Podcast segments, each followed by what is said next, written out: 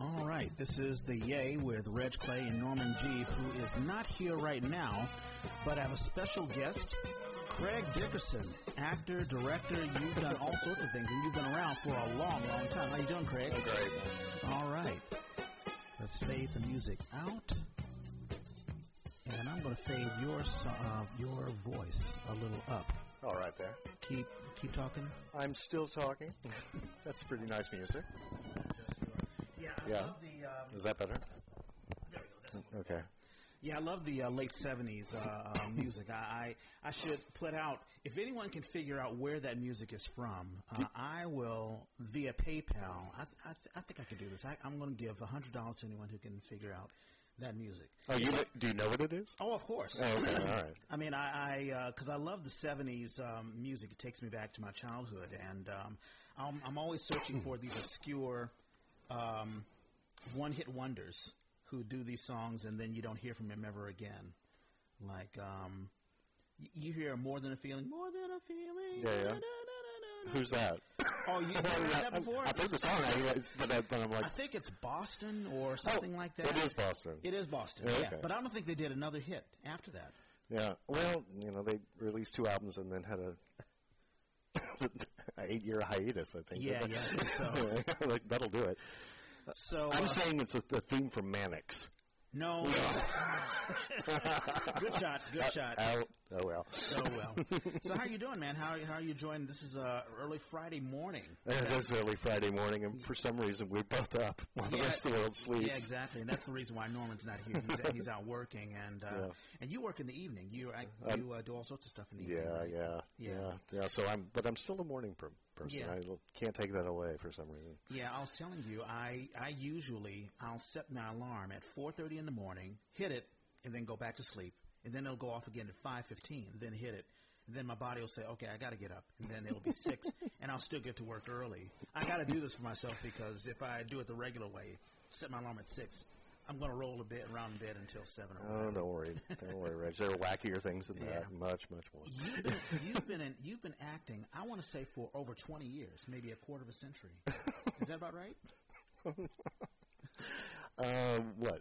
Since I would say since what, like the early 90s. Oh no, no, no. Go back, back, back. Back, back, back. Oh, wow. Back, back, back. The late 80s? No, you know. oh, well. I did. When did you first, because I know you're from Texas, and uh, you you uh, came, when did you come to the Bay? Oh, I didn't. Oh, you mean acting here? Uh, Yeah. yeah. In the late eighties. Uh, Late 80s? Yeah, Okay. yeah. Basically, but you know. You're one of the original members of uh, EastEnders. Our East Enders, our beloved Yeah. theater company. Yes, we've yes. had a bunch of, we've had almost a revival here. We've had Susan Evans, we've had um, Oh, you- Craig Dickerson. Uh, you had Susan Evans. Yeah. Oh, I've got to. yeah, you got to listen to the, I uh, gotta the listen other to it. episode. She, Yeah. uh, she gives you praise, and we've had uh, Scott Munson here. He's talked. I've heard that. I, I, I feel I feel more intimate with Scott Munson than I'd ever thought I would. He was he revealed, and it was so nice to see Yeah. see and learn about him. Yeah, yeah, he's he's fantastic. How did you get into acting um, from the beginning? Um, Oh well, ah, gosh, I guess we got to go there. We got to go there. Um, We did a nativity play in um, in um, it was called Kitty College. It was basically where my pa- parents you know dumped me when they went to work yeah, in daycare. and you, you're from Fort Worth, Texas, right? That's right. Yeah. that's right. So I played Baby Jesus. I was really good the first year. Uh huh. Yeah, second year I learned how to talk, and then I, s- Oh, that's right. You're the nativity. You Yeah. really were baby. I was Jesus, Baby right? Jesus. Oh. Yeah, and then the second year I learned how to talk, and then Uh-huh. um, mm, that kind of blew it. I, I apparently got up and told Mary and Joseph they, they they were stupid, and the audience was stupid, and my parents had to hustle me out. So, so Hey, that that'll be a nativity scene I'd love to see it was instead of the. apparently it was it was pretty memorable. A little embarrassing. Yeah. now, usually they just have a plastic baby. They really take a risk. they did. They did. And I think ever since then, they probably got the plastic baby and probably thought, "Look, this is safer. Yeah. You and I had a conversation uh, earlier this morning about, I guess the the integration because you you grew up at around the time that Texas was integrating their schools. So Oh, we were talking about you know, the first uh, desegregation. Yeah. Uh, that's what they referred to it as. Oh, okay. Integra- Integration. Yeah. Yeah. Yeah. Yeah, they didn't want to use the integration word because that was too that was too close. Desegregation. Yeah. Mm-hmm. Yeah. You know, I mean, hey, we're you know, we're They're not necessarily putting theirs together, but we're not keeping them apart. Right. yeah. But was it a shock to you? I mean, when you were a kid? I was in the second grade, so everything was a shock to me. You Yeah. know, you know, looking at a dandelion was a shock to me. Um, and it was it, it didn't really take you know massive adjustment because you know we were children. Yeah. We were all children. Um, nobody really understood Mm-hmm. what was happening to us, other than we were going to school. Right. Uh, you know, we'd see different colored people Right. and uh, that would be new, but everything was new. Mm-hmm. Uh, a lot of the children were told, um, you know, this was going to be very, very horrible and scary and bad for them Mm-hmm. because their parents feared it, and um, they reacted like that at first. You know, shy, afraid, Yeah. Mm-hmm. you know, chip on shoulder, whatever. But it, but they're, they're all, we were- we were all children, so that didn't last very long. Yeah. Usually, we wanted to play and share and Yeah. and, and do things that kids like to do. you know? Right. Right. I hear you. Yeah, I mean that kind of won out. Yeah, it's, it's fascinating how some parents will try to impose their fears or insecurities or, or their beliefs on their children, and children. So some children will take to it like, "Well, this is what mom and dad says. Oh, I yeah. should be afraid of." So, Oh, yeah. But others are like, "I don't, I don't see what the big deal is." Well, you know, I mean they were told that, we were told that, but you know, kids don't listen. Right. they listen to their their own inner voice and, Right. and you know and absorb it and get on, Right? get on with the business of being a kid. Yeah. Yeah. Exactly. Yeah, I don't think you have beliefs. That's exactly right. Which is a wonderful thing about the purity of children. Yeah. And uh, I, I think one person was like, "We should all be kids." I guess I th- they were talking about just acting, just uh, the the freeness of playing and experimenting and being able to absorb new things. Because as children, you do that naturally, but as adults, we sort of learn these um, these. Um, I don't know, we're, we're placed in these boxes or we, we're told that life is this way or that way, and we sort of have to unlearn the things that we've learned as an adult to get back to the free the freeness that we had as children. oh yeah, well I think the saving grace is that we had teachers that actually were embracing this. You know, who were actually being more demonstrative about like, hey, you're kids, I'm the teacher, we're we're just that. That's the only difference between you and me is I'm up here and you're there. Right. Other than that, we're all the same. And uh, and I, I was lucky. I mean, in Fort Worth, Texas, you know, you know, back in, back then, Yeah. where you know basically you lived on one side of the tracks and I lived on another, Yeah. uh, and that suddenly flip flopped. Um, to have people who you know teachers, you know, be demonstrative about about that. One thing, pretty lucky. I don't think everybody had that. Yeah. I don't think everybody had that. Yeah. No, yeah. I, I, I totally hear you. I- You know, there's, there's still issues even now. oh sure. Um, Oh, well, and we'll, we'll continue. yeah. Now, were you, what was, when did you get your formal uh, acting training? Did you get any of that in high school or did you have to go to college? um, actually, it all started. I went to uh, uh, a child's a children's theater school. Hmm. Mm-hmm. Uh, the local theater. My parents took took me to local theater, and I, I was mentioning that to you the other day. I saw Yeah. my saw my first show when I was like 13 years old. Yeah. and it blew my motherfucking mind. It, it, I mean, it really did. It just it was it, Godspell, right? Godspell with Ben Vereen, and Yeah. I was just like, I I thought like I was looking at angels, Yeah. and uh, you know, and people who were just amazing, and I wanted to be those people, Yeah. you know. And so I expressed that. My parents put me in school, and immediately I was doing plays. The fun thing is, I was doing plays, you know, Mm-hmm. during uh, when I was supposed to be going to school. And yeah, I mean, s- so I, I got out of class. I got out of class. That's awesome. I can go do theater, you know, and it was it was great. It was, I did a lot of theater. I was a kid actor. I would play um, all kinds of roles during the winter and work summer stock with the professionals in the summer. Oh, wow. And yeah, because it was a it was an equity house Okay. a partial equity house, a- Yeah. and, at the time, which there weren't very many of, especially No. in, you know in Texas.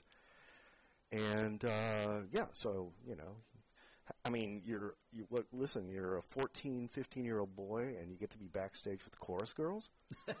That's right. Uh, Oh my lord! Right. I, I n- I didn't want it to end. I never wanted it to end. Honestly, It was just like every day was just wake up and oh yeah, I, I'm doing theater and it's killer. And it sounds like you were being paid too, right? No, No, okay, no, this was all this was all just you know. Yeah. I mean, I was just glad to be there. okay. All I wanted to do was just like have a reason to, for them, them to keep me Yeah. for every every show. Right. Mm-hmm. I'll run crew. I'll work in the shop. I'll park Uh-huh. cars. If there's not a, a role for me, I'll do it. But, you know, most of the time I could be on stage too, which is like a, just the best. Yeah. And then you went to the University of Texas. Went to the University of Texas, uh, studied BFA studies for a while. Enjoyed that. Actually, started to learn something instead of just Yeah. you know just hanging around.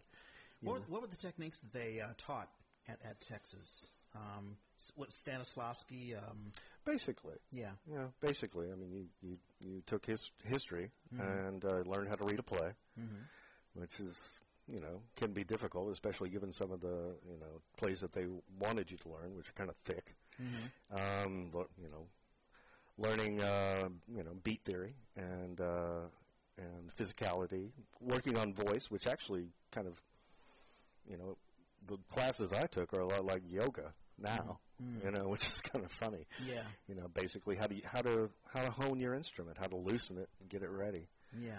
Uh, they had playwriting classes and and and uh, scene shop classes and so forth. It was basically all around everything Yeah. and uh, yeah, the pro- the program was geared towards getting everybody, you know, um, who wanted um, to pursue it, the acting part of it, which most people do Mm-hmm. or did. You know, they wanted to. Hey, I want to be a you know, professional actor. That's Right. wh- that's why. But you know, they.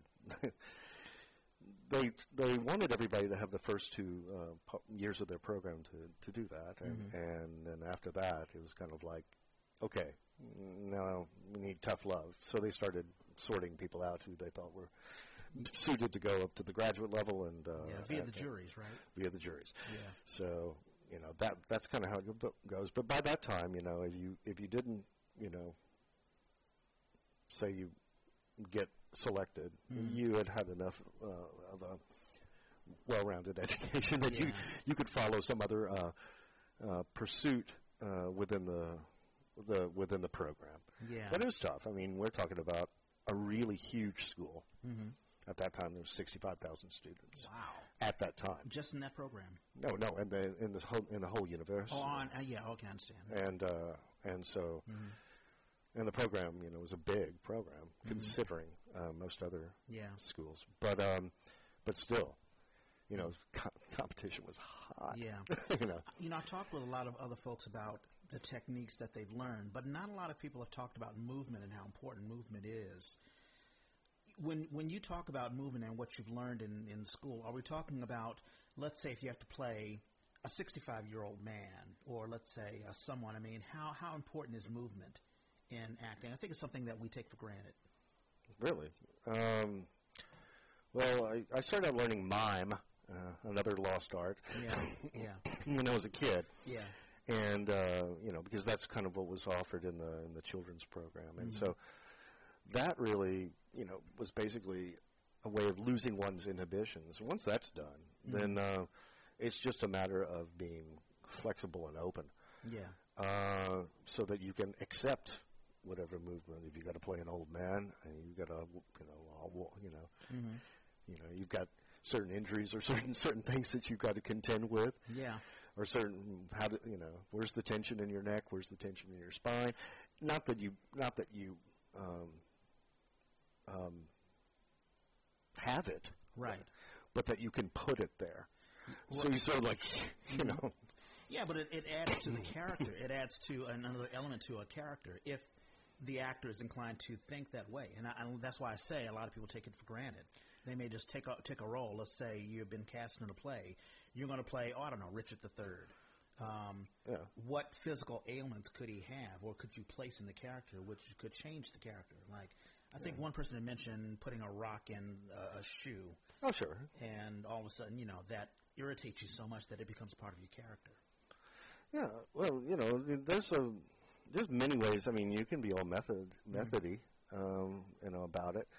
Um, the, the ways that they taught us uh, were basically um, how to loosen your voice and body, and how to become neutral. Um, so that when you have to put an affectation on, Mm-hmm. uh, you have to you have to bend or, or crease Yeah. or limp Mm-hmm. or do whatever that it's like it's You're an, coming from a neutral state. yeah you you've got a neutral state and you have um, a command Mm-hmm. uh, you can say like okay now my fingers are doing this and now my hand is pointing that way and my arm is this way and Yeah. and you know you, you can enjoy that that kind of uh, authority over your own instrument. Right. Um, some people have a gift and just do it naturally. yeah. It's hard to rely on that, and Yeah. it, and it's hard to anticipate. You know, everything Right. all the time. You know, you know, it's nice to have a plan. Mm-hmm.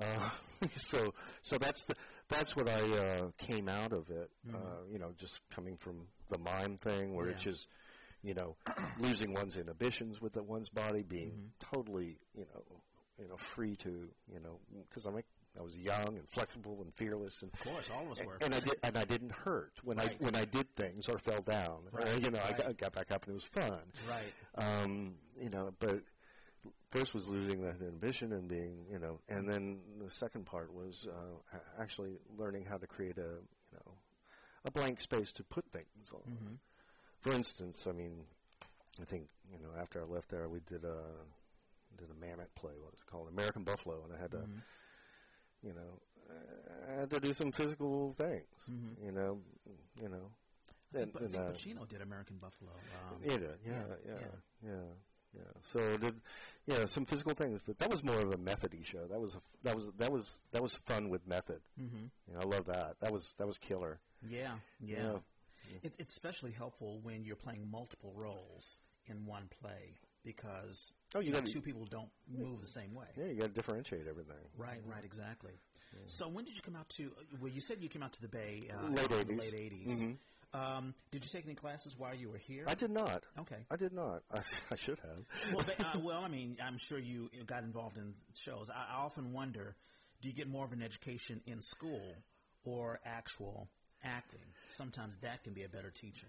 Yeah, I think I took a couple of auditioning classes simply because I just wanted to kind of like network. Yeah, you know, and, and you know, and, and working monologues by yourself is kind of, you know, you, you end up asking too many questions than you have answers for, and you know, so that that was helpful. yeah, And I think when we started EastEnders, one of um, one of Susan Evans's Evans's um, you know missions was, you know, toward an, towards educating the company, right. and so we you know we ran workshops and uh, and she and, and she uh, brought in casting directors Hmm, to critique our, our our works and Yeah. and uh, and it was incredibly helpful so that was it was those kinds of things I think that's the reason why you know we went about it that way or she Yeah. Mm-hmm. went she went about that way and the company did is because they wanted to find out what was going to be immediately immediate and helpful you know for for the actor Yeah. actors want to get roles how do they do that they they meet the people who are influential and Yeah. and and and hear their feedback Yeah. you know yeah Yeah, I've always had the sense that EastEnders not only just focused on putting together a show, just like any other company, but also working on the foundation to making this company as strong as it possibly can. yeah well Yeah. Well, 18 years. I mean, 18 yeah 18 seasons you know you Yeah. know, it was no it was it was no downhill ride at all oh, sure. you know sure. there, there was there was financial hardship and and you know physical hardship and you know trying to spend your time doing art while spending most of the time trying to you know bring in funding and audiences i mean it was While building sets and, Oh. and doing all the other stuff. Oh yeah, and all the other stuff. Yeah. yeah, and all the other stuff. Yeah. So, I, I, you know, I do not envy anybody who does those things. I understand. I understand. It's it's tough building a company. It's it's very different from an actor who's just a hired gun. Hey, we want you in this play. Okay, thank you. After the run is over, see you later. Yeah. And then being a member of a company where not number one, you're not going to get paid, and number two, you are your your job doesn't end when you walk off the stage. You have to continue to fundraise, build sets, and help with the lighting, and you're really a part of a company. I think a lot of actors shy away from. Um, I just don't know if there is, is a great sense of building a community anymore in the theater, where it's it's more about what can I get out of this thing and how soon can I get to I don't know Hollywood or or New York or what have you. Do you feel there's a loss of community in, in the theater these Mm-hmm. oh, days? oh, oh, yeah, in theater and, and so many arts. Yeah. Um, I, I think people are leery of being joiners. No one Hmm. wants to join anything. No, no, no. It's scary. Yeah, I hear you. and, I think there's a lot of me. There's a lot of the the the you know wh- what can I do for myself and my brand and all that stuff. I guess so. I guess so. I, I mean, I, I understand. I, but I, I just see a lot of people, in- as far as the me thing, is just survival mode. Yeah. And, you know, just kind of like, uh, all I got is me. I, I need to take care of me. You know, and and uh, gone are the days when we all kind of provided a net together. Yeah, Um, I mean, Easterners provided the net as best as it could with with one another, but it you know it came down to like you know one or two people kind of just carrying a load, right. and the attitude towards the community and so forth, you know, changed, and people's interests and and you know personal goals changed. I don't like I said, I don't think I don't think people were joining anymore Yeah, and there was a lot of other collectives and theater groups that ha- you know that happened similar. People grow up, do different things. You know, yeah, that's right. People evolve. Mm-hmm. Um, you know, when you're a 20 year old actor, you know, you just want to be involved and and fill up your resume and just work as much as you possibly can, and that can change as you get older, Mm-hmm. where your priorities are different. Either I want to move ahead, uh, you know, and do other things with my craft, or this isn't my thing. Let me go and find a day job in, and that sort of stuff. You and I were talking about the hi- almost the history of Bay Area theater. You had talked about when you first came in.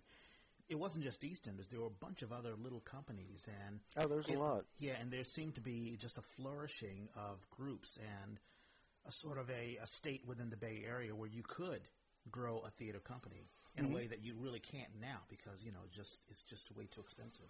oh yeah. At But the, h- how was it back in the day? oh, at the time there were seven theater critics, uh, seven main theater critics. Yeah, Can you imagine? Two for each paper, yeah, um, sometimes three, depending. yeah, um, the arts were held to more of a rigor intellectually, you know, like who's doing what's new, and uh, and there was so much of it yeah, that was incredibly stimulating, yeah, you know, and, and so expressive. And I think uh, the the diminishing of that came with you know the, the recession and the fund, you know, fund, funding being cut yeah, and a lot of theaters just uh, you know not using funds in a, in a wise way, and, and you know so they got in trouble, Mm-hmm. and uh, and you just you just saw you know. Excuse me. The economy got really bad. It became really difficult for people to live in San Francisco and and, and do art and, and, and survive. Whereas Yeah. when I you know when I when I came here, it almost felt like the village. You know, every, you know, every, you know, or, or back when I was in Austin, everybody had a guitar and sat on the porch, and, and it seemed like everybody was in a band, and you know, and so here in California, it seemed like everybody was a you know an actor, an artist, or a dancer, or something. Mm-hmm. Everybody, you know, everybody had a story, and it was interesting, and it was all about like, what are you doing? What are you doing? yeah, Um, Yeah. Whereas now, you know, you know, it, uh, it, in the '90s and and and towards uh, towards the end of the century, Yeah. uh, uh, things things really um, tightened up. You know, Yeah, I think it was a gradual change. I mean, people now, I still run into people who do things like, oh, I dance or I this or that. But increasingly, people need to have a day job just to survive. It's just so, so, so expensive. Oh, I don't know how anybody would do it otherwise. It's, Right. That's a, yeah, hats off to anyone who can. Yeah. Yeah. And, and that's why theater companies like EastEnders, not for lack of talent, they sort of fold because they can't d- get it done financially. Like we were talking about uh, Eureka. Eureka's folded. Just folded. Well, and it was only living In on- the dark room. It, the dark room's folded. Yeah. Um, yeah. and To, to name, you know, I mean, there are so many others, you know, that hit hit the dust long, long before that. But these are really old institutions, Yeah. you know, and well, you know, well regarded, uh, not without audience or love, of, you know, and not without a history of accomplishment. You know, it's it's just the nature of it. Yeah. Um, I think I don't know. You can blame anything, lack of focus or interest, or au- you know, audiences would rather you know sit and listen to their computer like like they're doing now, or you know, or you know, or what's what or, or see what's next to develop. Yeah. Um, you know, uh, I mean, do you think the state of theater? I, I hear what you're saying. You know, there's some folks who would rather listen to PewDiePie or whoever's on YouTube right now, or uh, play their video games or whatever. So it's very, very difficult for to get a new generation to invest in theater, to invest their time. Hey, let's spend I don't know eighteen, twenty dollars to see live theater, or I can spend seven bucks watching the movies, or um, or you know watch something. It's it's it's, it's got to be difficult. Do you think that theater may be dying, or do you think there's a um, can can theater survive in this new age? What do you think? Well, I'm not sure. I mean, you have to look at what it gave and and and, and what's really needed. Yeah. Uh, transformation was the reason that you know I was an audience member and an actor as well. Mm-hmm. Uh, you know, you go uh, like we were saying earlier. I, th- I feel like you go to the theater to um, to alter your consciousness, to uh, Yeah. to change your opinion, to you know shake you up. Uh, whether it's to you know to do what happened to me, you know, when I was a kid, and just feel like, oh my god, I'm blown away, you know, right. or whatever, or to think differently about something that you you hadn't looked at before, Yeah. you know, what have you. But the whole idea was that you know is to trans transform someone in a, in a very almost spiritual in a way. Um, you know, sometimes it can be intrusive, sometimes it can be absolutely welcoming, Mm-hmm, but um, and people get their get their jollies from all sorts of things. But at that, from from my perspective, that's kind of where you as a audience member and as a as an actor. Um, you're both you're both doing it and it- experiencing it in real time, and uh, and it's quite you know it's, it's quite exhilarating, and Yeah. you know for both parties involved. Um, I don't know what you whether you can get that from from from much else, but Mm-hmm. you know the, that's fulfilling a need. Now, what else is is trance music going to fill that need? um, is calligraphy, calligraphy going to fill that need? Right, Um, yeah. Mm-hmm. You know, maybe, maybe not. Um, uh, are people getting that from just whatever they can give themselves rather than what they're getting from a group? Yeah. Uh, these are questions. Um, is there a different kind of medium Yeah. that we haven't quite tapped into? Could be, Yeah. you know. Yeah, I, I think, like, I wonder. I had two thoughts. I, I really think I wonder if if uh, theater can sort of use the digital media. Like, I don't understand why new writers, like, we've had a bunch of new writers on the show, where they can't film unless they put it on YouTube. Like, instead of you don't want to go to the theater, physically go to the theater. Maybe you can have a theater experience watching a new play, let's say on YouTube or, or what have you. Um, that's an idea. But also, I was thinking, like when you were young, you went to a theater, uh, you went to see Godspell and was transformed, and all, and all of a sudden you were like, hey, I want to study theater. Mm, yeah. I don't know if the new millennials are, I don't know if there are new young actors Mm-hmm. who want to study theater and, and do this sort of thing. I, I wonder about that as well. I don't know. Yeah. that's a good Yeah, question. that's, that's a good question. Are you still? Um, have you have you slowed down, or do you st- are you still involved in acting? Not at all. Not at all. Um, I You mean, haven't fully retired. I guess I don't know. I guess you could call it that. But no, I mean, I, I'm still I'm still quite interested, and still you know try to keep it keep an eye out on what's going on. But I'm not a participant right now either. Yeah. Uh, but it's- but um, I'm trying to find something some other things to appreciate as well. Yeah. Um, but back to your what you were saying earlier about you know whether you know whether the min, what are the millennials going to do if they can't do theater? Yeah. Um, what what can they do that's engaging and Mm-hmm. and fulfills those things which I thought were kind of special and unique Yeah. about that experience? Yeah. I don't know. That's a you know I, I don't know what's going to happen with that. I don't know if something digitally can be more than entertainment. I mean, there there are some young folks who, like, I was watching the Evo. There's a, there's this competition. There's e, there's this thing called e gaming, where video games has become a sport. E ESPN Mm-hmm. has. Um, I don't know if you ever played. Do you play video games at all, or did you play video games when you were a kid? Uh, yeah, kind of, but you know I'm not really I don't, I, I'm not very good at it. Yeah. yeah. I mean, there's a thing called Street Fighter. It's a fighting. Oh, I've game. heard about that. Yeah. Yeah. and so now it's become an e-sport, and Oh, uh, it's- there's this, oh, okay. and the Japanese are all into it. I think um, was it Taga, Tama, Tamaguchi? Um, But in any case, he became the the winner or whatever. But that's sort of a new thing that the, that young folks are doing. Well, that, you know, that, that, involves, that involves doing something together, I guess, in a way. But um, I mean, there is something you mentioned how almost spiritual the theater can be. I mean, you can't compare it to church. And you know, you and I, I think we're we're thinking about doing a podcast about faith and spirituality, and Yeah. so that's something that we'll that for those who are listening to uh, to this podcast, if you are interested in a podcast about spirituality, take take take a listen listen to what we d- will be doing in the future. But in any case, theater can be a sort of spiritual thing. You're bonding with your your your actors. You're bonding with the audience. Um, I would say you're even bonding with uh, the director because the director is sort of uh, performing. We had Susan Evans, and we were talking about some of the uh, the things that she's directed. We were actually talking specifically about Bedbug. Remember Bedbug? Mm-hmm. I think you were the lead actor in Bedbug. I was not in Bedbug. You were not. That was another Craig. Craig Ferguson. Why do I get the two you mixed up? but you were involved in 100 years of um, of political theater, right? Uh, I, I saw Bedbug. I was not. I was not working uh, on, on that particular project. No. Oh, okay. Yeah. But in any case, she talked about how she had some successes and failures in Mm-hmm. directing, where she'll try to engage the audience with a particular piece Mm-hmm. and whether she can get a reaction from it. And it occurred to me, the director is as much of a performer as the actor, Oh yeah.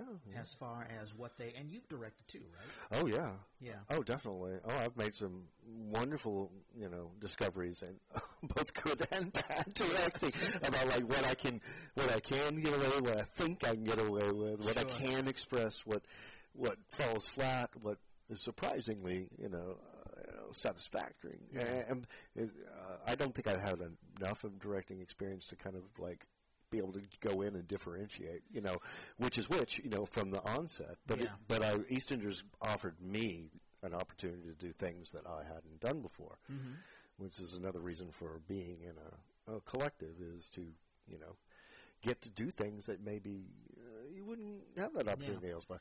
Yeah, because you need a company to, that will get that will take the risk and say, "Hey, you want to do this? Okay, come on, let's do it." I mean, where else are you going to find that? No, but it is like church. Um, Mm-hmm. It or it, it, you know. I mean, a lot of people have compared, you know, their theater experiences and what Yeah. what they want. It's their it is their church. It's their it's their place to open up, be vulnerable, Mm-hmm. um, feel feel a sense of community, Mm-hmm. um, uh, put yourself out there, Yeah. um, be loved Yeah, and to love back. Yeah. And you know that that's kind of what, Yeah. that's kind of why a lot of people go to go to church anyway. right. and also to be injected, very much like church, to ideas that you didn't ordinarily that, that you didn't already have when you walked in. yeah. Like you may have one preconceived thought, both as an actor and as a theater goer. One way you walk in, and then all of a sudden you walk out, and you have, "Oh wait a minute, I have a totally different perspective Oh yeah. of of what's going on." Oh yeah. Yeah. Do, do you find as a director, when you did direct, did you feel you had an advantage because you're an actor? I mean, I find that as an actor, I can, can I can communicate better with a director who has had acting experience. Oh, for sure. I mean, I I, I can talk the talk. right. Uh, yeah. Yeah, for certain. I mean, and, and if I see uncomfortableness, I can I I, I know how to uh, you know. I know how to soothe, you know, because I know what, what feels good. You know, um, We, we were talking with uh, Craig Dickerson. He was um, directing a you mean piece. Sousa? Sousa, sorry, Dickerson, Sousa. Duh, duh, duh. Hello, Lo. Okay. I just want, I, I didn't want anybody to be confused about it. It's Craig, Craig Yeah, we have Craig Dickerson on now. So Craig Souza, he was directing, I believe it was um, Charlie's Aunt 66. It's an adaptation of Charlie's Aunt written by uh, Scott Munson. And Souza was having issues communicating with an actor, and he a- he brought in um, Susan Evans to sort of help him. Basically, it was sort of a comedy bit, and he was looking for a particular comedy bit. And the actor, I guess, was a young actor who really wasn't getting it. Uh, he has described it as a bit of, uh, I guess, farce or sort of over the top uh, slapstick, and uh, I guess the person wasn't getting it. And Susan Evans had suggested, well, what if they played it straight, or what if they played it so serious, not not even think it as a comedy bit, but so serious that it comes off as being comedic or whatever? Have you found different ways of communicating with a um, with an actor who isn't really getting it? Well, th- that just tells you a little bit about Susan Evans, and she's very smart. Yeah, and uh, and knows there's more one, more than one way to skin a cat. She knows that from before she casts a play Right. to the very you know you know end of dress rehearsal. Yeah. Um, she can get things, and she's very methodical about it. But she also has incredible versatility. I don't think I would have figured that one out, but that's a smart thing. Think about it. I mean, uh, you got this actor who's stuck, Mhm. who can't see these lines any other way than these lines, and then, and now they're and director keeps telling him, no, no, no, you're not getting it, and Mm-hmm. and uh, and the actor's like, well, that's because I've done this like 20 times and it's still not funny. maybe it's just not funny. you know, maybe it's just not funny and maybe it's not my fault. You know, I mean, you can say that. Yeah. Mm-hmm. You know, like, you can understand how somebody'd say that. Sure. And then Susan comes in and just like says, well, then just like do it different. And just, just like you know, just don't be you. Right. Be something else. And then suddenly you're out of that rut. Right. I mean, I bet the actor felt more free, and you know, and could discover something just by removing themselves from themselves. Right. you know, you know. Sometimes it takes that. Yeah, sometimes it takes that, and and she's been around long enough to know how to to know how to you know do that. Right. You know, as, as a director. Right. Now, as an actor going to directing, Hmm. Mm-hmm. you don't have that that nes- tho- that trick Yeah. until you've learned it, and, or from you know Yeah. Mm-hmm. either you were open about it, you know, from somebody else taught it to you, Yeah. or you learned it by like. Well, I'm tired of hitting my head against the wall. Maybe I should not. Do, Yeah. Maybe I should be standing ne- next to the wall. you know? Well, some actors, like I know from an actor's perspective, I may think, well, I'm doing it right. What's the problem? and the director's like, no, no, no, you're not getting. I'm like, well, I don't understand what the director's. Have you had to go through that as an actor, where you think you have you have an understanding of the character, but the director says, well, we want to go in this direction. Have you had those battles? Gotta ask, ask, ask, him- ask somebody who's directed me. I'm sure they'll tell you the battles they've had with me. Yeah. Um, I think most of my battles is me trying to make a damn decision. you know, There's too many. like, there's too many. Yeah. Uh, so, you know, it's kind of like I'll never write. I'll never write Mm-hmm. because oh gosh, there's so many opening sentences. Uh, yeah. you know that kind of thing. Yeah. So I've never attempted to write before, huh? oh, I have. Okay. Oh yeah, I've attempted. Yeah. Yeah, I think I've quit just as many times. Yeah. I, I hear you. Yeah, but no, it's uh, yeah, I've I've I've had all kinds of you know um, problems with acting. That was part of the that was part of the great part about it. Mm-hmm. Is I you know we were talking about a little bit to kind of like you know go back a little bit, but uh, you know part of the great thing about having these problems is solving them, and you don't have to go back. You get a new set Yeah. of difficulties and things you need to work on and Yeah. and uh, uh, really realizations you need to to make in Mm-hmm. order to become a better better at your craft, better skilled, um, better communicator. Mm-hmm. Yeah. you know, you know, some more some more things to do, some more you know like feathers. you Yeah. know. Um, But it takes an openness. I mean, it takes Oh, an yeah. openness within you. I find that some actors, you talked about having too many choices. There's some actors who they'll either make one choice and they won't deviate from that choice, Mm-hmm. or they, um, And sometimes that's that's cool. You know, when you see somebody in an audition, they make a real strong choice and they commit to it. I mean, oh, you know, every director goes like, "Hmm, there's, you know, Mm-hmm. they're yeah, their mouth starts watering." yeah.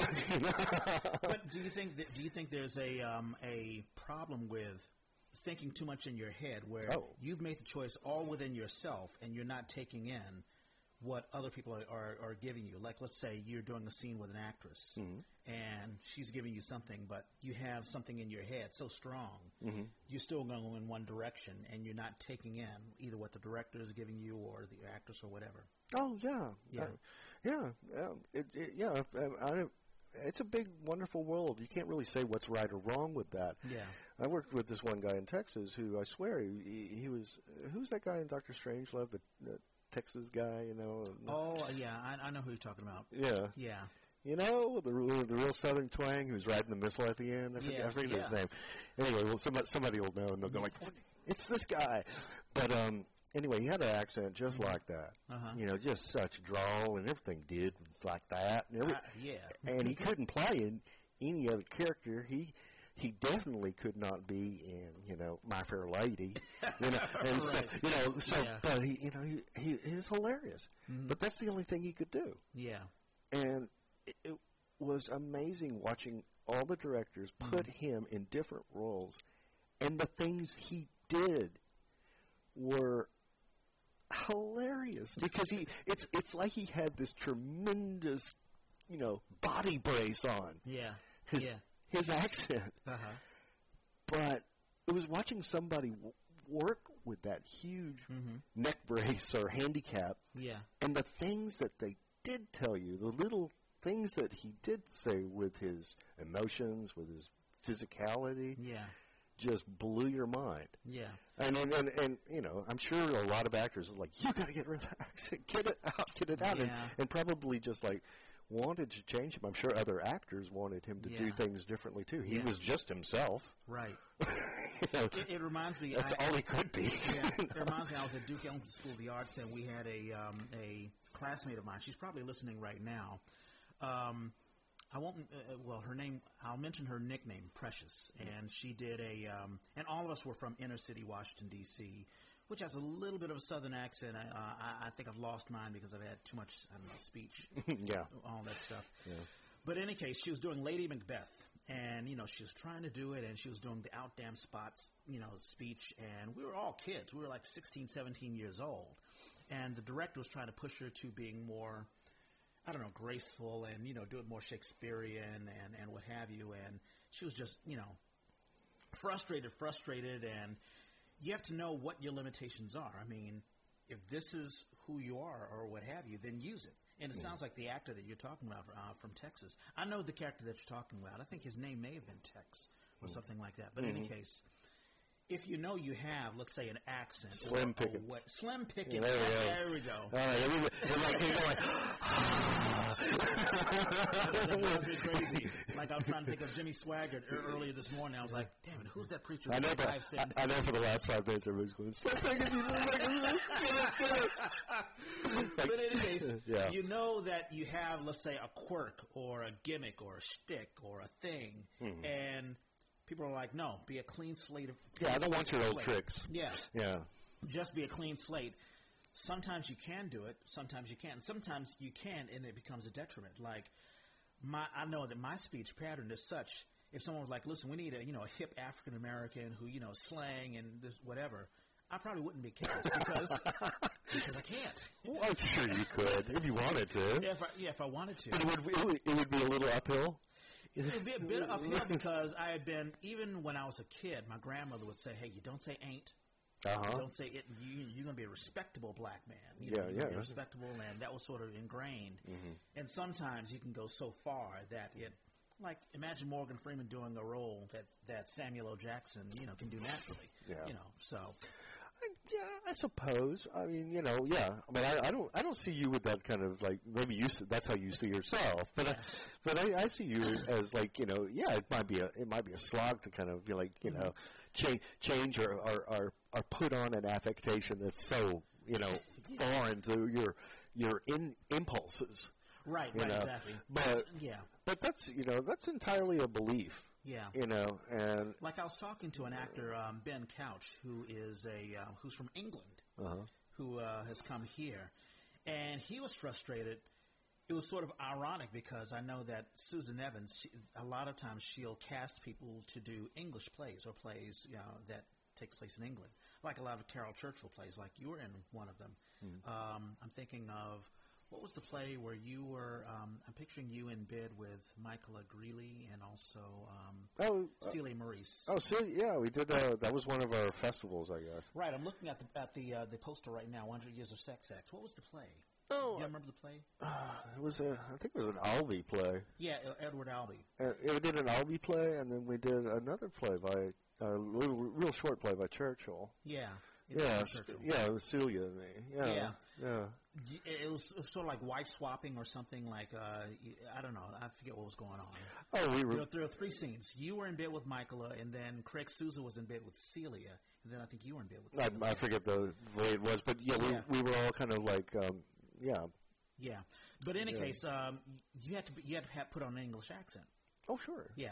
Yeah. And uh, Cockney English. Oh, yeah. And um, so, in any case, Ben Couch was saying that he couldn't get cast doing an American role because he just didn't have his uh, American. He couldn't affect an American English accent, you know, uh, as well as uh, somebody else. So, sort of um, typecasting. I mean, there are act there are directors who typecast. They like, well, I can't see beyond the box.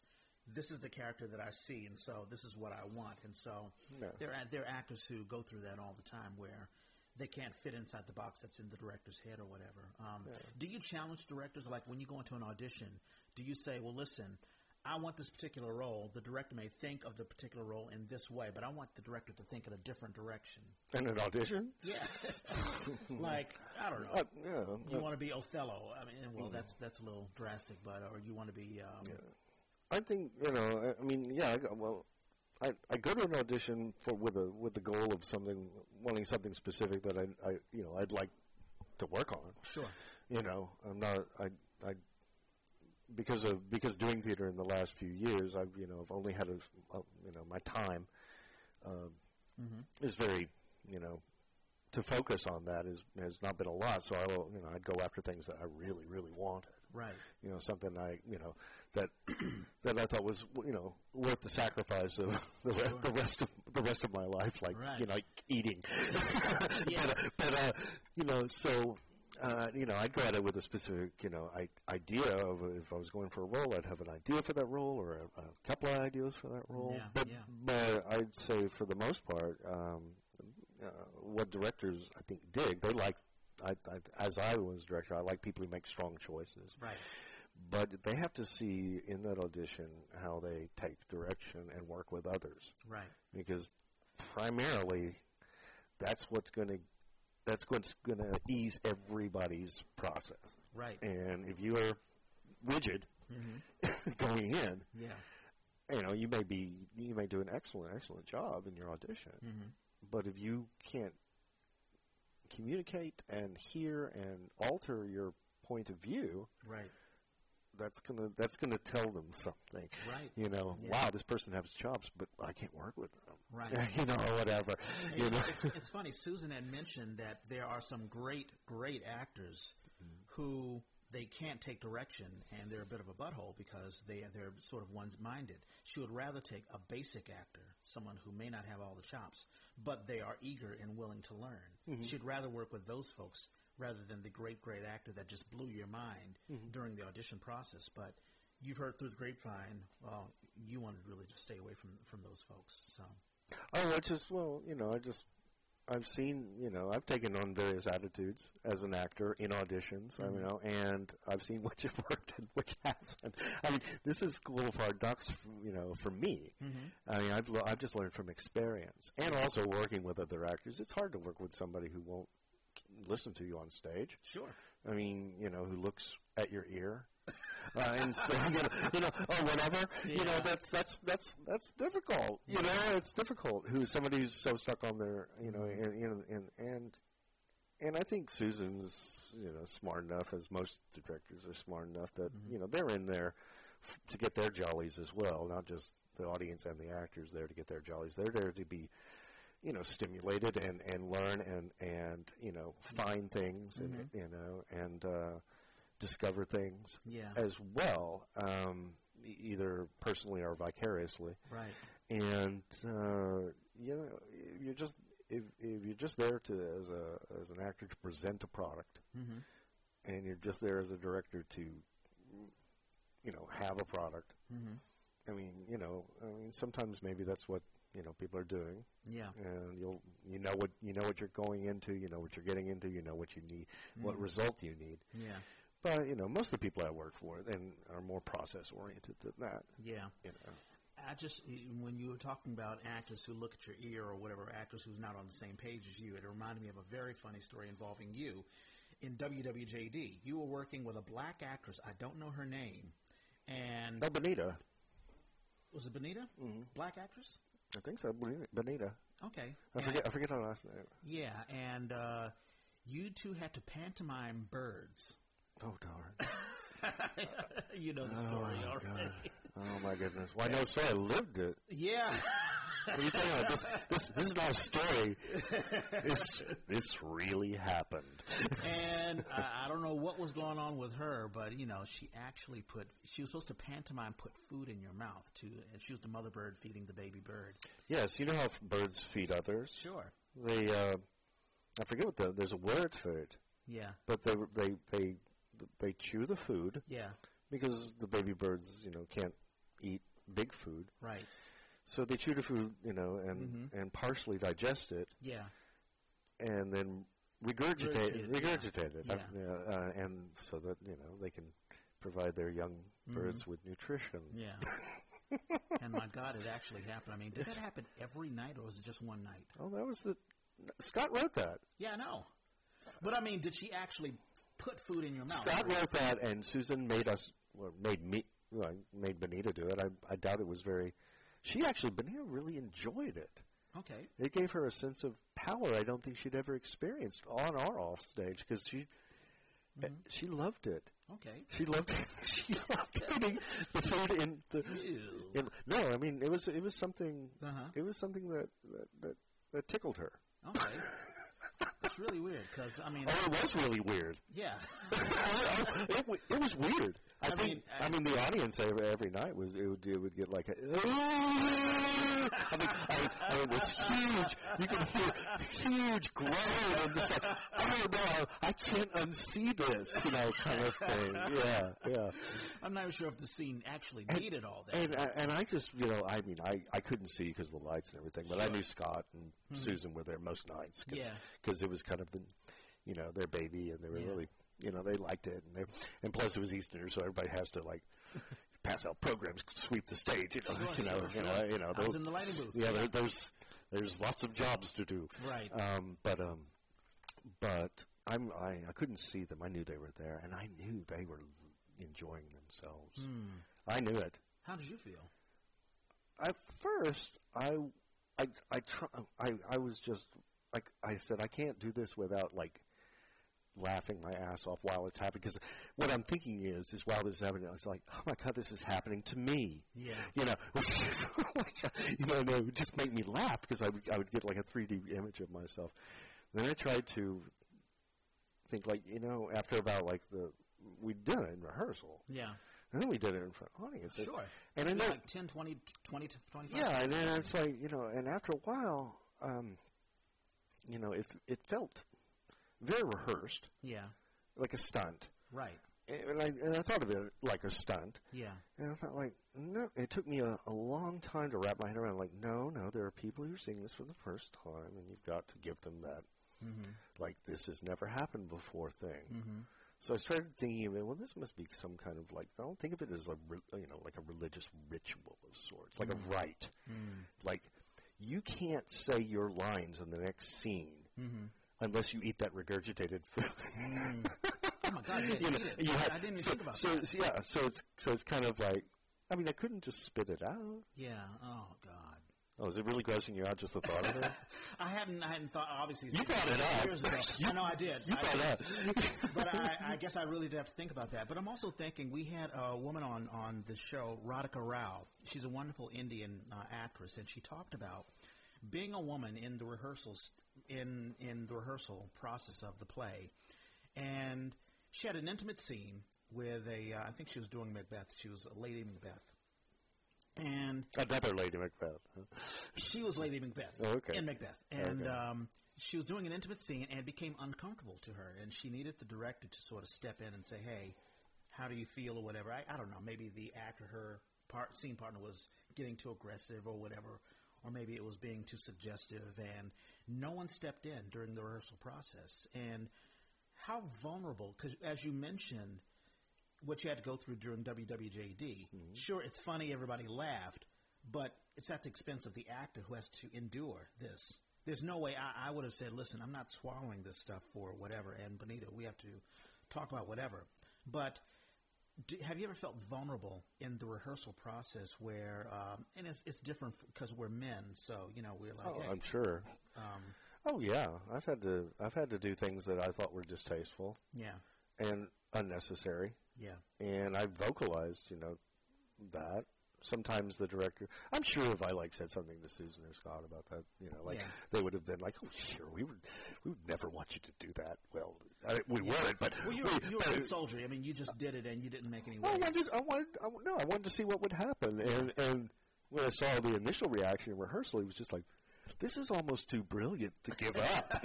you know, Right. I mean, this is, you know, this is exactly what we want, you know, Right, and right. and the play needed a moment Yeah. of of just like because it's heavy Right. at times, and Scott knew that he he.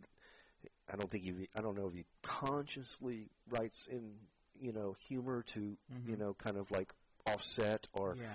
because you know plays he was a long play and plays need that they Yeah. need that kind of like oh finally I can relax and don't have to be sad now Yeah. Yeah. you know, kind of thing. And you know, so you know, y- but I'm sure if I like said something objective about it, but no, I've been in other situations where I, I've really objected to you know some of the things I were asked to do, Mhm. um, and at times I was right, and at times I was wrong. Mm. At times the director should have fought me, Yeah. you know, and said like, "Well, I'm sorry, but you know, um, that's what I want." Yeah. And there are other times uh, when I feel like the uh, this director should have relented. Yeah.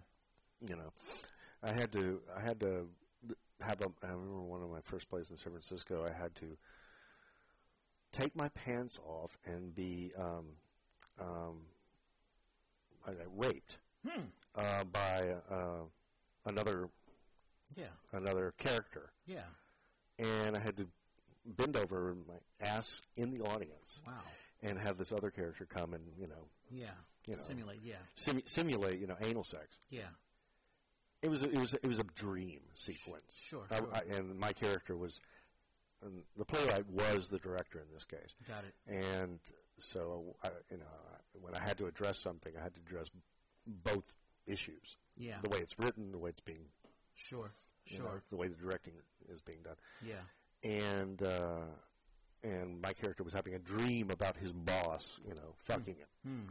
and and instead of just talking about it, uh, director and playwright wanted it done, Hmm. and I objected to it. I thought that the way it was being done was, you know, I I, I thought if why don't you reverse it so that I don't have to moon the audience. Yeah. And uh, it was my uncomfortableness. I mean, sh- anybody else may have felt differently and may have been like, well, sure, whatever. I, w- I think I would have brought it up too. But I was just like, I, it just kind of like, I felt humiliated. Yeah. I felt like, well, but yeah, that's kind of what the dream is about is being humiliated. He's right, Yeah. you know, about that. I mean, it was very humiliating, Yeah. but on a personal level, it did with me. And I don't know, I don't know, I wasn't mature enough to kind of like just go along and find a way to mm-hmm, to deal with the situation, or whether I was right or wrong. I was just telling you how I felt. Yeah. You know, I'm sure that young lady you're talking about, you know, uh, you said it wasn't addressed. Right. It was never, or maybe if it was addressed, it was never. Um, Well, I think she was a good soldier. I think she just went along. she with just went. She just went. She just went with it, it. Yeah. and uh, yeah, well, I kind of did the same thing Mhm. uh, in in that regard. And uh, yeah, uh, each performance, it was just it was hard. Yeah. It was hard because I felt like you know I felt my God, you know this feels bad to me. It just feels bad. So when you addressed it, Mm-hmm. it was addressed, but you still went. y- y- It still happened. Yeah. Okay. Oh yeah. Well, you know, I mean. I, I just I, tr- I mean the guy had a good argument. The whole idea was for this character to feel humiliated. Yeah. and to have guess have have the audience feel his humiliation as Mm-hmm. well. And it it was not a good feeling Yeah. mm-hmm, for anybody, for the audience, for the director, for the other actor. Even he Sure. he was having trouble doing it too. Yeah. Um, you know, you'd think I know there's a lot of people who say like, "Get over it," You know, that's easy. mm-hmm, But you know, for some reason, um, you know, I've I and I've, I I think I went with it because um, I didn't know whether or not it would be right to object, Yeah. and you know, you know, I thought like, you know, I'll grow grow a pair, just do it, Yeah. and then uh, also, you know, like I was saying, well, it's legitimately what the scene is about, so you know, you you're actually achieving the you know the message Yeah. and so I just I, I just went with it. But you know, there yeah, there you know, Yeah. that's, that's that's just one example. Is there a do, is there a difference between a director who is there a difference between exploitation and doing something that is right for the scene? Um, because you know, really, the argument is: Are we doing this to titillate the audience to say, "Ooh, wow," or does the play really, really need it? You know what I mean? Mm-hmm. Yeah. Yeah, you have to. Yeah, you have to genuinely. I think you know. I mean, I think that's one of the things with, that that we did as EastEnders that was a little bit different than um, um, a lot of other, uh, you know, smaller theater companies at Yeah. that time. As we weren't just out to entertain, Mm-hmm. and or to say like, oh, aren't aren't we really smart? Yeah, you know, even though Susan did want us to, you know, our, wanted the plays that were selected to, you know, uh, you know, appeal to a certain erudite nature. yeah, They, they weren't ever conceited, um, you know, and I think doing things like that is kind of conceited. mm-hmm. Um, I think you know you'll get like one reaction, and one reaction only, Mm-hmm. yeah, and maybe that's enough to sustain a moment. mm-hmm. But unless there's a purpose to it, um, Right. there's really it's it's really it's distracting, and you know, and it kind of take you know you've got that one moment, but what about the other you know Mm-hmm. hundreds of moments that everybody's ignoring because they're not seeing some titty. right. or they're not seeing they're not seeing some you know so, you know some some guy some guy's uh, genitals. I mean you know, and and you know and and it's not just showing that stuff. It's it's like w- I've lost the entire entire thread. What were we, what were we talking about? Oh, I just, I just saw I just saw nudity. Um, Exactly. Wait, is something happening with him? Right. Yeah. Right. you know. because there's some directors who they think of. I mean, there's some people who think of theater or art as a sort of, ooh, let's capture. You know, they. I, I, don't- I think they don't think of theater the same way that let's say you or I do, where there is a full. There's a story to be told. There's a full arc. These characters are going through certain things, and we're here to get the audience to think of things in a different way. But then there are other uh, directors or actors or whatever who, who think, let's stimulate, let's titillate, let's Well, I this guess. will, this will put butts in the in the seats. You know? Yeah, possibly. I think. I, s- yeah, I think I would think I would call that more performance art, though, wouldn't you? I, Yeah. I mean, you know, if the purpose is to, you know, just shock or, you know, repulse or or titillate or whatever you want. Mm-hmm. Right. If the purpose is just to, you know, to get somebody on a visceral level, no matter what, Right. without any kind of like craft or guile, Yeah. you know, you know, without any kind of like circuitous path, um, then that's a different kind of art, and that has its place. And I like performance art. I wouldn't like to watch two hours of it, but Yeah. but I like it, and I can appreciate it, and I can understand what what it's supposed to be doing to me. Yeah. You know, and, and the reasons why it's there. And sometimes it hits, sometimes it doesn't. I remember seeing Karen Finley just going scratching my head, just going like, "I'm sorry, I'm not, I'm not happy about this." you know, it's Yeah. it's it. All it does is make me feel like I don't like this. Yeah. And you know, and it wasn't about anything offensive. It was about being surrounded in a group of people while she put vegetables in her butt, and those people. Um, that was her art at the time. Uh, that she would take vegetables and People can't see the reaction on my face. no, I, I- well, this is, this is.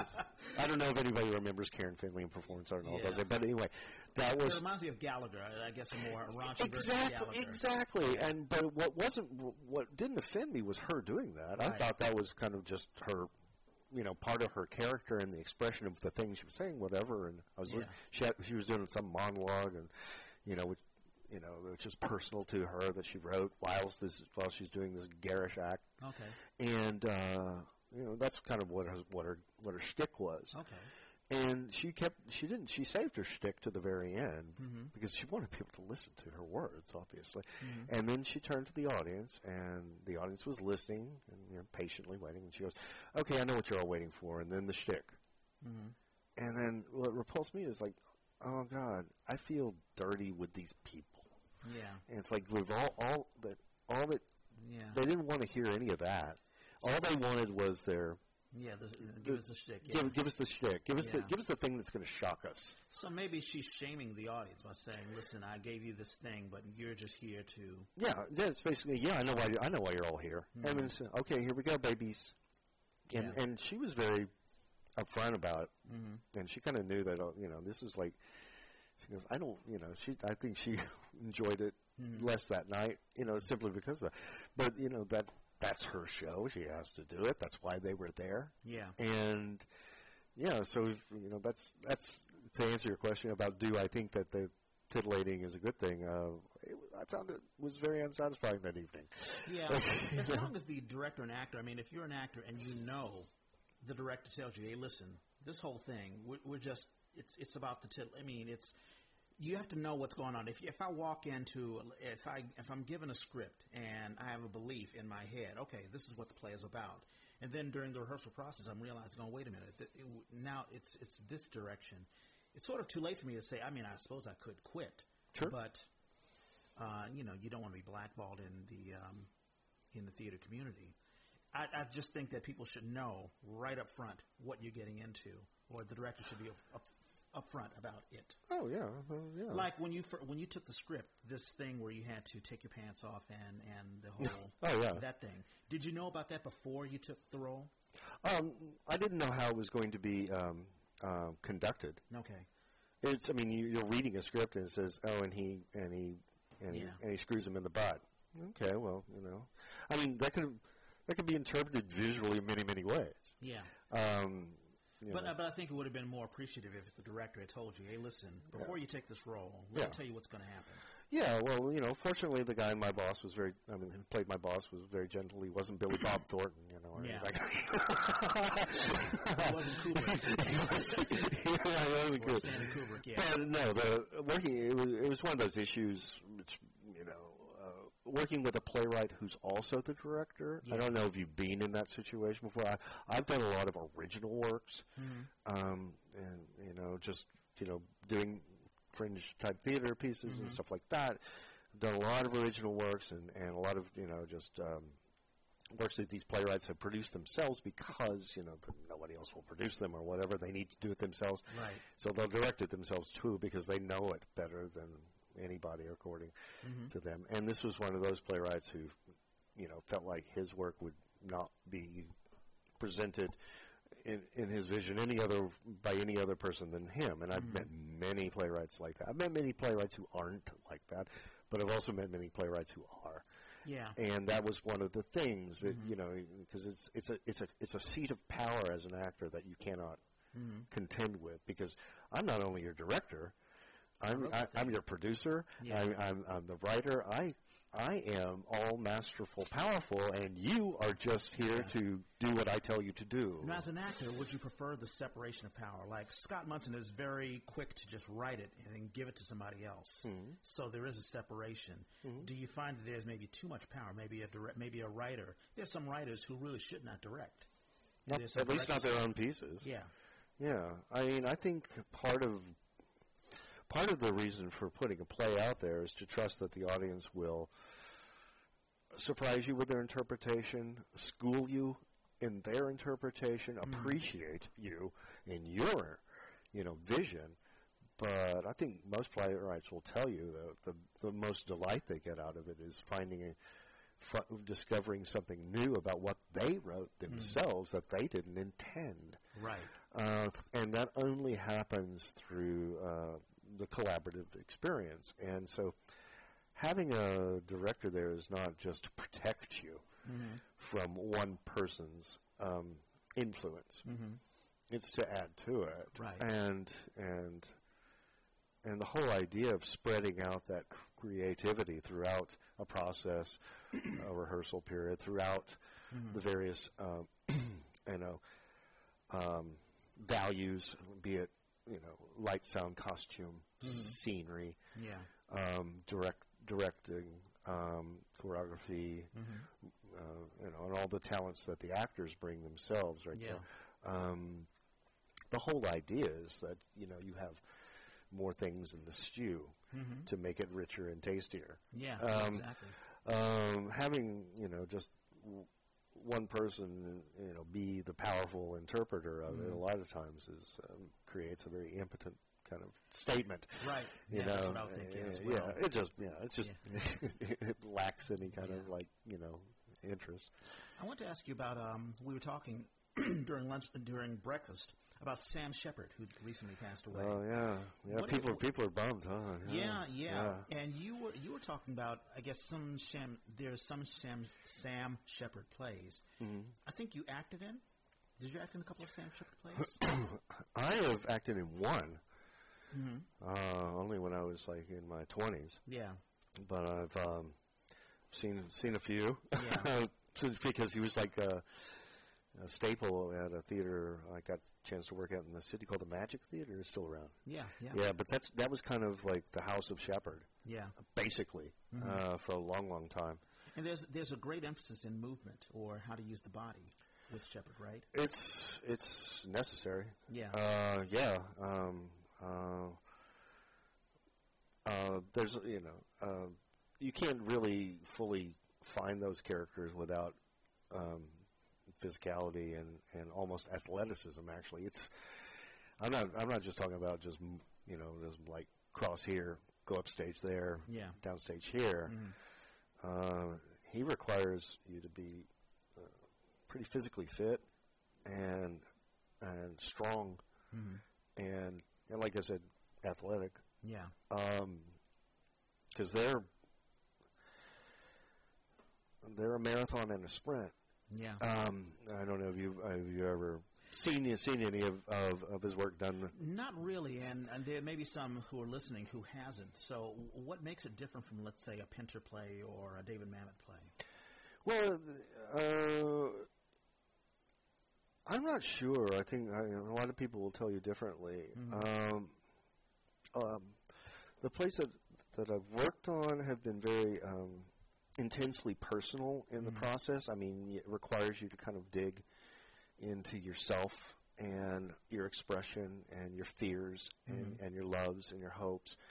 And I think that's why a lot of actors like him, Mm-hmm. and because the language is also beautiful to say. Yeah, It's sort of like Williams, you know. It's it's it's it's like when you say the words, you feel the words yeah, like Tennessee Williams. and what and you want very very hard as an actor to be able to live up to that that beautiful phrase that you want to make just you know ring so true and perfect yeah, i would say that's part of the draw you know uh, the requirements uh, that make him uh, make it more difficult than i would say or different than than than pinter or Mm-hmm. or Mamet or are are that he, he um he he requires an actor to not just be like you know, this person walking around thinking talking. I mean you like I was telling you I I think they would, would call it super realism or hyper realism uh, whereas yeah, you know these characters are not just going through you know you know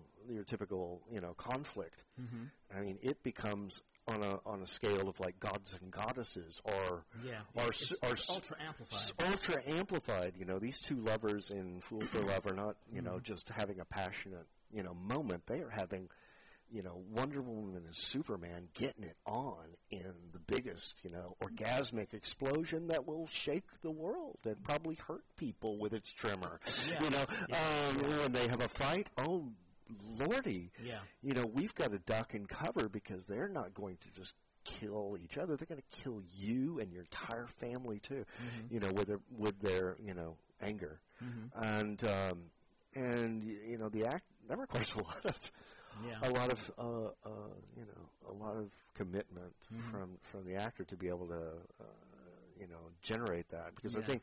I think Shepard wanted these people to be like, you know, this is not just any old Yeah. any old family. These Yeah. are not just two brothers who, you know, Sounds like Yeah, the actor needs a fighting. lot of inner fuel. I mean, inner fuel and stamina. yeah, I mean, I mean, I'm, I'm saying these roles are physically challenging, yeah, and unless you're, you know, ready and fit, Mm-hmm. yeah. forget about it. Right. I hear you. You know, this is Totally hear you. this is not a this is not coffee table drama. Mm-hmm. Right. This is not let's sit around and think and opine.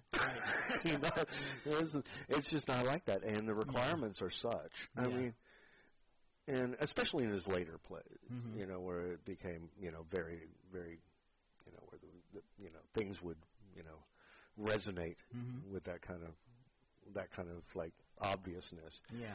and I think he got more and more comfortable. Awesome. you know, presenting presenting that. But Yeah. man, tough stuff.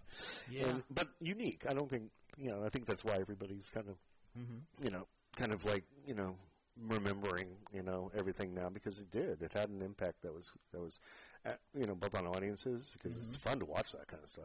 Mm-hmm. Yeah. Wouldn't you rather go watch you know like, Mhm. you know, gods and goddesses have you know. You Right, know, yeah, fight, fights and make love rather than normal people. Sure. You know? Especially on live stage. yeah, yeah. I'm trying to think of Drugstore Cowboy. If that was maybe I'm th- I'm, I'm misremembering it. Maybe that wasn't a mammoth, uh, not a mammoth, but a, uh shepherd thing. About that movie, Yeah, I'm not sure. yeah, That was that was fun though. Yeah. That had that had kind of that element. yeah. That's, No, that's what I was thinking about. no, these are, these are no ordinary druggies. they're super druggies. Right, exactly. you know, they're not just hold, holding up an abandoned pharmacy. They're, com- they're committing grand theft larceny. Exactly, yeah, yeah, whatever, exactly. yeah, It's, yeah. it's elevated. Yeah, totally. Yeah, that's fair. Yeah. Yeah. I think that's yeah. I think that's vaguely similar to the things that we're talking about. Right, exactly. Yeah. So we've we've hit the over the hour mark. Um, any any last things? i I think we're running out of gas. I think I, I don't know. I feel like we've been rambling, but it's been so nice to talk with you. Yeah, yeah. Also, man, uh, like I said, I think we're going to start a new podcast. I'm thinking the podcast will be "You Gotta Have Faith." Yeah. Can you have that old time religion play? yeah, so um, so anyone who is interested in a podcast about faith, uh, keep listening, and maybe within I don't know, maybe a week or two weeks or three weeks, we'll put something out there, and who knows if it catches fire or not. But um, that's something to look out for too. Also, thanks uh, again. Thank you, Craig, for coming on. well, Oh, thank you, my brother. All right. I really, really enjoyed it, man. Yeah. Yeah. And uh, anyone listening to uh, the podcast, of course, my usual blurb. We're on the Apple Podcast app, and if you're on um, what's that other phone? I'm I'm, I'm an iPhone guy, so um, Droid. If you're on the Droid, then It's download over the here. Sound- It's just sitting over there.